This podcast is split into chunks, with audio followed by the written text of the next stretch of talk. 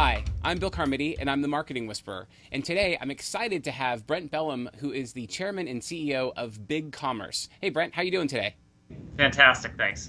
So, Brent, I gotta say, this is incredible because you have you started out with a Stanford undergraduate. You went to became a Harvard M B A. You went off to PayPal, uh, was their C E O in Europe, did all kinds of strategy and global product development. Then you did a five-year stint at HomeAway, which is an incredible story unto itself. And now you're here at BigCommerce. I mean, that's a hell of a journey.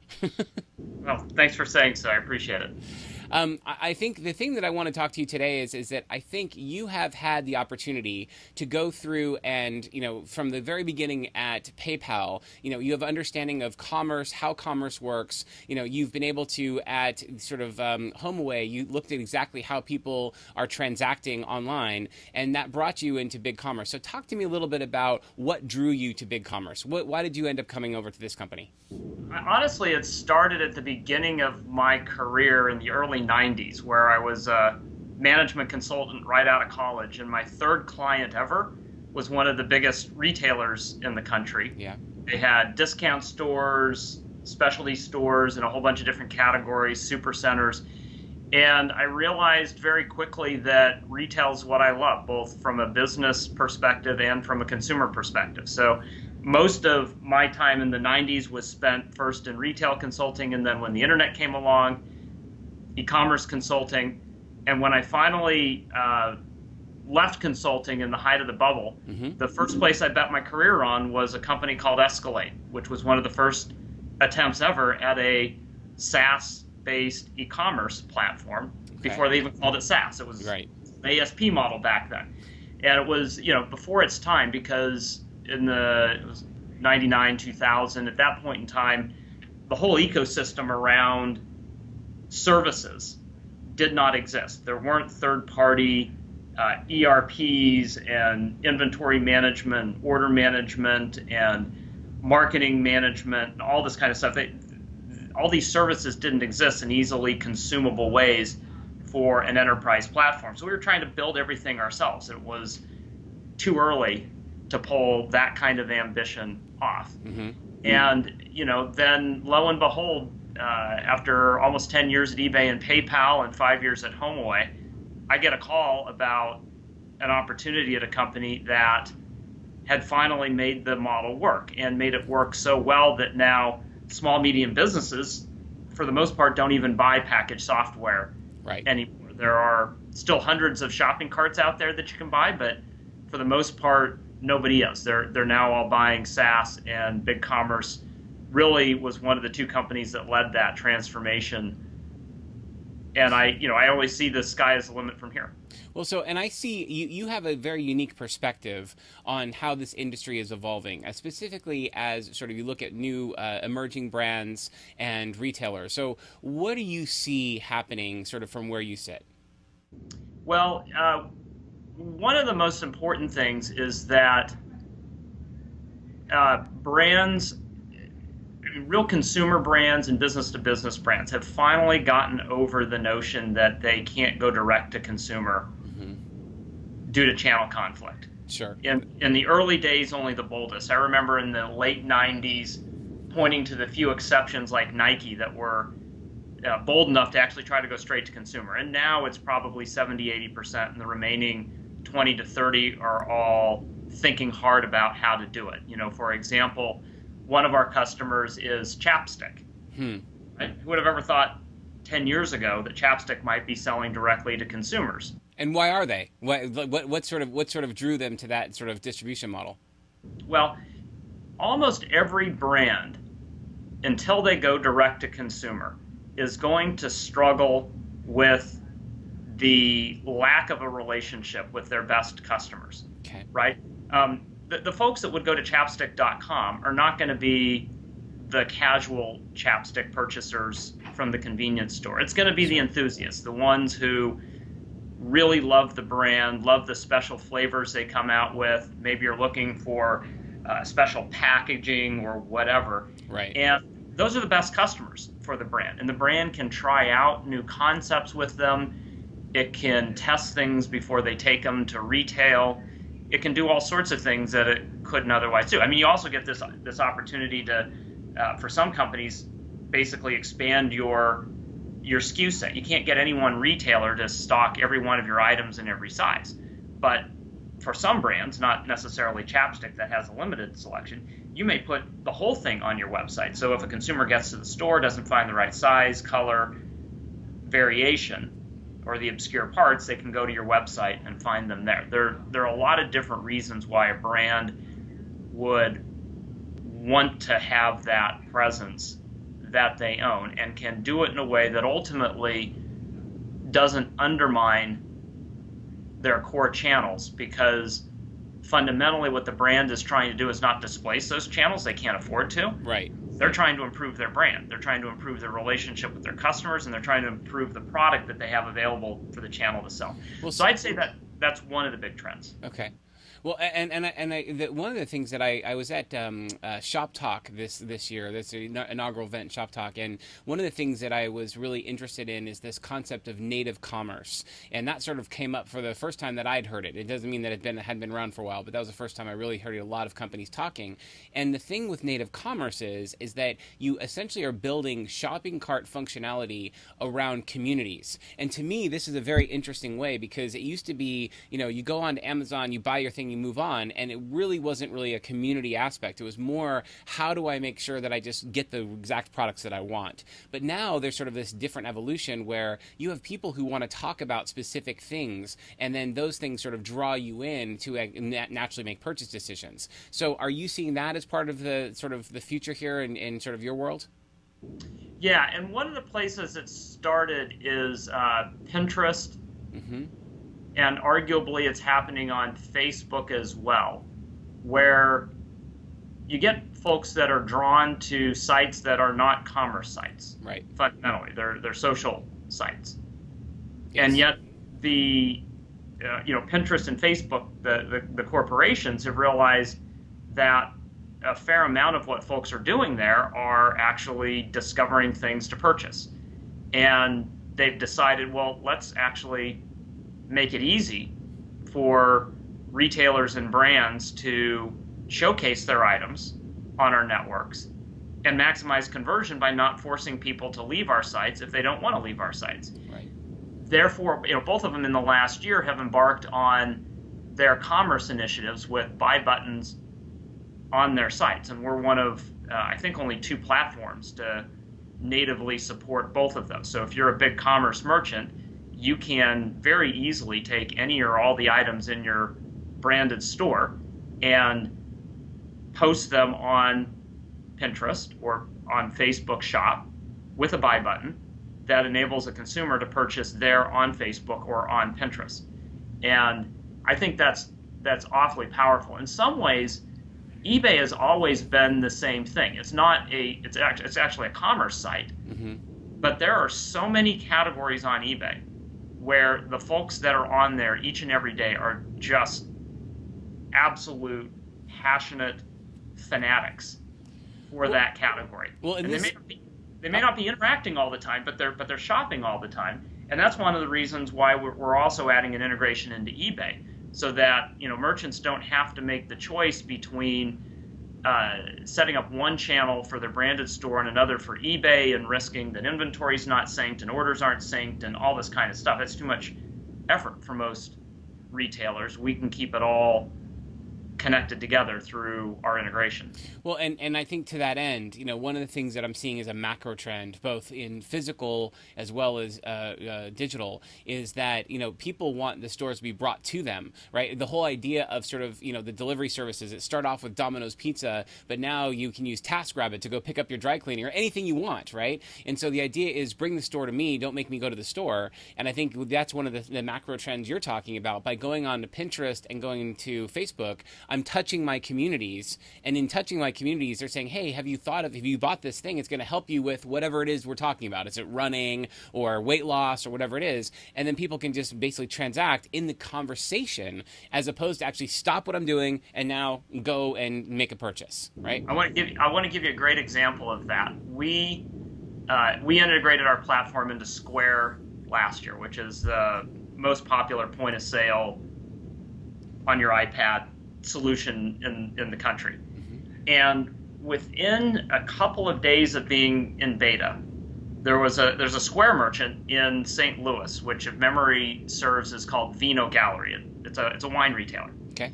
Well, with a push of a button, they take their entire store wine inventory, upload it into BigCommerce, publish it on a BigCommerce store, so that now any customer of theirs in the Saint Louis metro area can go onto their website, see all the wine that's in stock, pick the stuff they want, and either order it and have it waiting for pickup, already paid for when they get to the store, or they even had one-hour delivery. That's great. In the Saint Louis metro area. I mean, it was incredible. This took like, this was within days of the beta launching. Right, and so this this used to take months, if not years, to pull all this stuff together, because you had your inventory management controls, you had all of your platform diagnostics, you had to figure out the integration strategies, you got to figure out how to plug all those things in. I mean, what you're talking about is our is not just our future, it's our present. The ability to sort of say, hey, look, if I know what I want to sell, plug and play. You know, just click the button and you're done. And I think that's really amazing, because it's helping small, medium-sized companies really get uh, smart about e-commerce without having to be technologists. Yeah, my one one of my big theses when I came into the company a year ago was that, you know, twenty years into the internet, the the trick that was still missed early on was enabling a retailer to sell in all of the most important places on the web and offline simultaneously.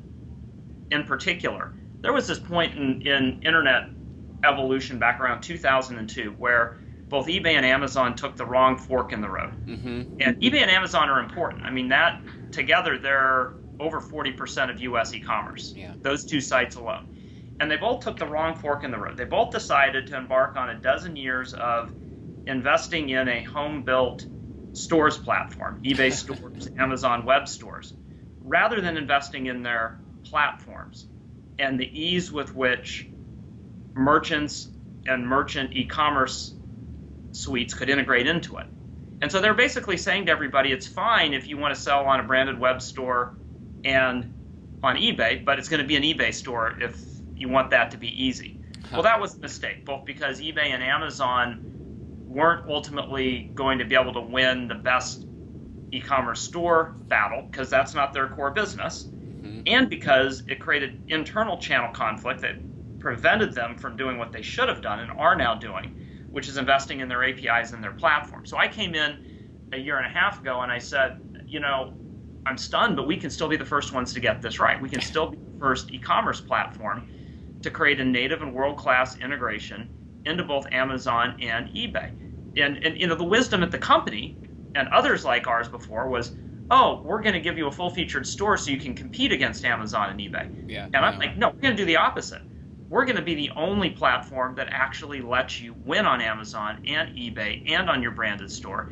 And when you do that, you've covered ninety percent of internet consumers, right? Well, and, and you've gone one step further. Not only have you done all those three things, which is the battleground today, you've set up the battleground for tomorrow. And you said, you know what? Nobody's even going to want to do any of these storefronts if they want, if they have the simplicity of sending a text message and buying from a text, buying from social campaigns, buying from sort of the conversations they're having casually with their friends. That's the next battleground, right? I mean, we're seeing the the early stages of that with Pinterest and, and Facebook. But you know, based on the the Shop Talk, you know, conference that I went to this last year, I mean, that's where everybody is thinking like, hey, this is our future. This is when basically you can seamlessly transact. We're having a conversation on Skype. I can basically say, you know what? I want to show you something. There's this really cool tool that I use that helps me light my face better, you know, during a Skype call. Here it is. Boom. You're like, that's great. It's thirty bucks. No problem. I'll buy it, you know? And that becomes a very simple, seamless way of transacting, as opposed to, well, let me give you the link that you can go click on to Amazon and then browse for it later and decide to buy with one click down the road. You know what I mean? It's a, it's sort of that taking that friction away, you know? That's right. And, and it'll be interesting to see where Google goes, because yes. Right now Google is the avenue by which so many consumers find the web stores and the products that they otherwise didn't know about. Right. And, you know, all right, fine, Bing and, and Yahoo too, any of the search engines. But right now it's all click-off model, yep. Right? You, you find it and it redirects you to that site. You, we may well see Google decide to copy what Facebook and Pinterest did and at least add the option to purchase right there on Google. And And all I know is that if they do that, we'll be the first company to enable that too. That's awesome. Well, no, and, that, and that's great too, because you see them playing with this model. You see them doing with flights and hotels. Like that's the first place where they've, they've experimented, where basically you can actually purchase your flight directly through the, their platform almost. And I say almost because they get you right to the end and they're like, okay, and here's how you check out, right? And the checkout then goes back through the process, but they are playing around with that model and you can see that their engineers are thinking that way, but they, they haven't gone all in by any stretch. Yeah, that's right. So, so let me ask you this. Let me switch switch gears for a second. So you've, you've answered a lot of really great questions for me. As you guys sort of see your future, you know, what's what is gonna what is it gonna take for you guys to become the next billion dollar company? Like wh from where you are today, I know you're privately held. You've gotten lots of great rounds of funding from you know the who's who of the of you know Silicon Valley as well. I mean, Steve Case for Christ's sakes, you know, is coming in there saying, hey, you guys got what what it takes. It's awesome. So my question for you is, what's what's the thing that's gonna sort of take you to that next level? Yeah, it's very straightforward for us. We began the way disruptive companies begin, which is targeting the low end of the market. We were, you know, a complete SaaS e-commerce platform for small merchants. And over time, as our merchants grew and ever larger merchants signed up to us, we added more and more functionality and more and more openness, to the point where when I came in a little over a year ago, we had over fifty thousand successful growing merchants on our platform. And, you know, today more than a thousand of them aren't even S M Bs. They're, they're mid-market. They're merchants doing one to fifty million, a million to fifty million in online sales. Yeah. But what is our most immediate and obvious opportunity is that in the world of mid-market online retailers, there's still eighty percent of them are using on-premise software. Right. They're using custom in-house builds, they're using Magento, they're using legacy package software. And that was the only way historically that they could get the kind of functionality and integrations that they needed for their larger, more complex businesses. But the problem with those models is that then turns them into I T companies. They've got to manage their right. software. They have to hand, have I T staff, manage bugs, upgrades, DDoS attacks, P C I compliance. I mean, all these things that a retailer and or B two B seller has no interest in. So, long story short, we want to do in the mid-market exactly the same kind of transformation that we led for S M Bs. The mid-market's bigger than the S M B market in, in total sales, mm-hmm. and we want to be the SaaS platform, the winning SaaS platform in the mid-market. Um, you know, basically the alternative, uh, the future that replaces in-house builds and Magento and other things like that.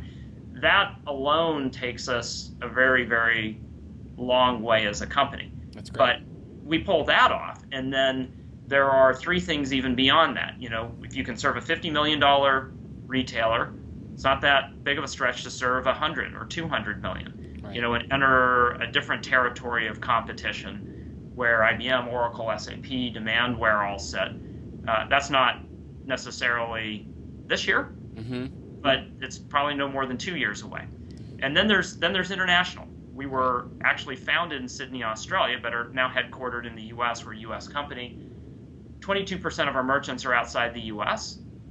If we fully internationalize our code base and expand into Europe, in Asia Pacific, the same way that I did at PayPal, the same way I did at HomeAway, mm-hmm. well then half of our merchants could be outside the U S. And then the final avenue for growth, which is, you know, one we're already pursuing today, is, is business to business. B two B online, even though it gets none of the press, is as big as B two C. Mm-hmm. It gets no press because it's not sexy. It's businesses selling to businesses. But there's no market-leading B two B e-commerce platform. I mean, for the most part, these sellers are just taking a B two C platform like ours, repurposing it and making the best of it. You know, imagine that we added that extra ten, twenty percent of functionality to support things like invoices and purchase orders and, you know, customer logins and control groups and pricing schedules and all that kind of stuff. We, we could become the world's leading B two B e-commerce platform too. And already about thirty percent of our merchants claim to be either partially or predominantly B two B sellers. Right? They're already using us in droves, even though we didn't explicitly think of them when we built out our platform. So those three things, you know, quite honestly, make our addressable market a few years from now about eight times bigger than what we define today as, as mid-market and S M B predominantly in the U S. And I don't say that to in any way minimize our great customers Absolutely. in Australia and the U K and Canada and all around the world, but you know, seventy-eight percent of our merchants are in the U S today. Mm-hmm. And we we want that to come down to fifty percent. Right. By growing all the international side. Absolutely. By growing international while we're still growing the U S. So, so having worked at PayPal, you've had exposure to the power of having something given away for free and sort of being that sticky. So here's a very crazy idea, and I'm sure you've at least thought of it, is what if you gave away all the shopping cart functionality totally for free and just charged a small premium for when the actual transactions occurred, which would not be very dissimilar to what PayPal did? Is there a reason why you guys have chosen to go down the monthly fee route as opposed to saying, look, get complete domination of the industry by giving away the software for free as that SaaS model, and then just pay for performance when people are transacting? That's when you take your cut. Um, uh, yeah, we thought hard about it. And, you know, quite frankly, we did change our pricing model after I came in. Yeah. Before, it had no resemblance or bearing to merchant size or volume. We had ten million dollar merchants on thirty dollars a month plan. And I can assure you, we were losing thousands of dollars. I am sure you did. Because just their hosting and all of that. So we, we now have a sort of a, a hybrid model. Okay. Where um, you don't get you don't get to create and have a store hosted for free. Because we, we have an awful lot of our stores that don't even transact. They're, they're sort of brochureware. They right. put up the catalog, they show people, um, but their intention isn't to transact on their site. And, mm-hmm. and that shouldn't be a free service. Right. But it's only thirty bucks a month. Right. Right. And you can do up to fifty thousand in sales a year on that thirty dollars a month. Mm-hmm. And then as your sales go up, we'll, you know, if you go above a threshold, we'll bump you up to a higher plan. You get more features that way. Uh, so it's kind of a hybrid model. In direct answer to your question, why not be pure commission? It's because fundamentally merchants don't like that as much. Mm-hmm. They don't like that as much. They um, they view it as a tax. And I think like at the high end of the market, you know, I could, if I could be so sure. presumptive, sure. the the one player who does charge a percentage, pure percentage, is Demandware. Mm-hmm. And they've been successful doing that, whereas all their competitors charge licensing fees. Mm-hmm. Um, they lose business as well because of that pricing model. Some people like it. A lot of people dislike it and would rather not have the pure tax. Uh, so it wouldn't surprise me if they are thinking about whether there are alternatives or variants to that. That, that don't get viewed as a pure tax. Well, I see I see what you're doing. I mean, what you've, you've had some in, incredible growth already. I mean, just in the in the short time you've even been at the company, you guys have just done some amazing, incredible things. I think the whole idea of connecting back to social commerce, native commerce, you know, sort of putting yourself in these other areas where you don't force people necessarily to come to a website, although that's an option. You have the option to transact into these other areas. I think you're just giving yourself all kinds of opportunities for, for exponential growth. So really what it does come down to is, how do you remove those friction points? And it seems like you guys are finding that balance between, well, you know, we can't just host these massive, you know, ten million dollar, you know, uh, sites for free, because then that, or, or for a low fee, because we're going to lose our, our, our ass. But on the other side, you know, it's, it's how do I just make sure that anyone who wants to do sort of a, uh, a model whereby they don't have to pay all the large e-commerce licensing fees and instead are focused on sort of this, hey, what's the minimum viable to get us up there? And then not even necessarily have a website, be able to sort of push this out in these different areas. You're experimenting with all the right areas, so that's that's really exciting. Yeah, and the most important point about like our model and why it's so compelling is, I mean, with our model, you get almost everything you need. You get uh, you get the store design, you get the inventory and catalog management capabilities, you get the hosting, um, and by virtue of our hosting it in a SaaS model, we are always maintaining security. We're maintaining uptime, we're maintaining response time, we fix all the bugs, we fight all the DDoS attacks, we ensure P C I compliance. Um, so you as a business, you don't have to buy and license software. Mm-hmm. You don't have to hire engineers to code and customize and, and all of that. You don't have to figure out hosting. You don't have to manage all that security. Um, your life is so much easier, and typically the, the total cost to you is about eighty percent less. Mm-hmm. Wow. than, than the old model. To some degree, you know, whether we are charging a monthly subscription or we're charging a percentage or any other thing, the, the more important point is that this is just a lot cheaper. Yeah. To be. And, and you can be profitable from day one. I'll tell you one of the most interesting trends.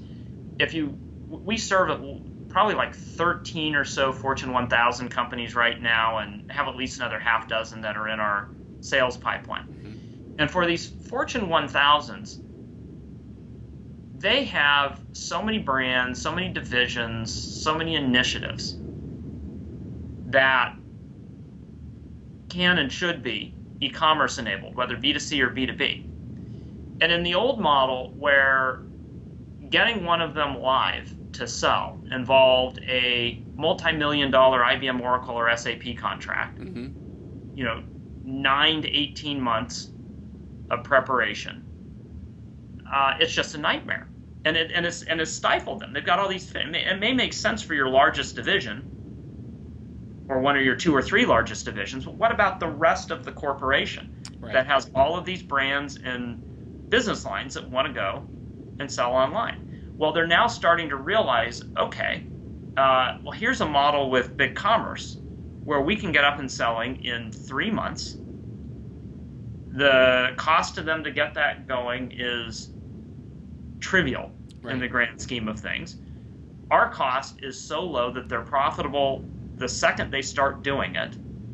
And if they're happy with how it integrates into their other legacy systems, they're like, this is scalable. We can take this because, you know, ultimately we're not to a large corporation. They're going to plug into their E R P. They're going to plug into their C R M. And great, they can use that same E R P and same C R M and, and other stuff with any other division that wants to then get going online with BigCommerce. And so we're we're finding really good success That's with awesome. Fortune one thousand companies that uh, you know have entrepreneurs within their ranks that want to start doing business differently. Well, and and and to the, the to just to circle all the way back to the very beginning, one of the main things that reasons why people need to be doing e-commerce, even if their main focus is retail, is research. Just understanding sort of what consumers want. They understand sort of how people are interacting with their products and services. Under you know, and and that data is something that's keenly valuable. So just even just if all you wanted to do was a skunkworks project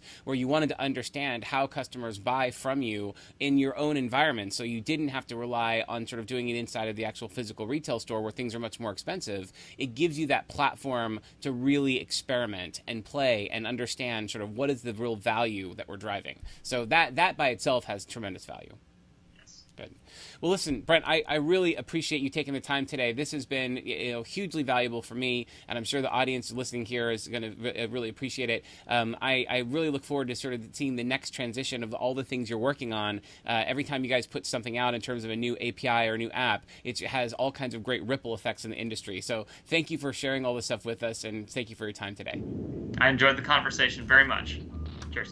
Thank you.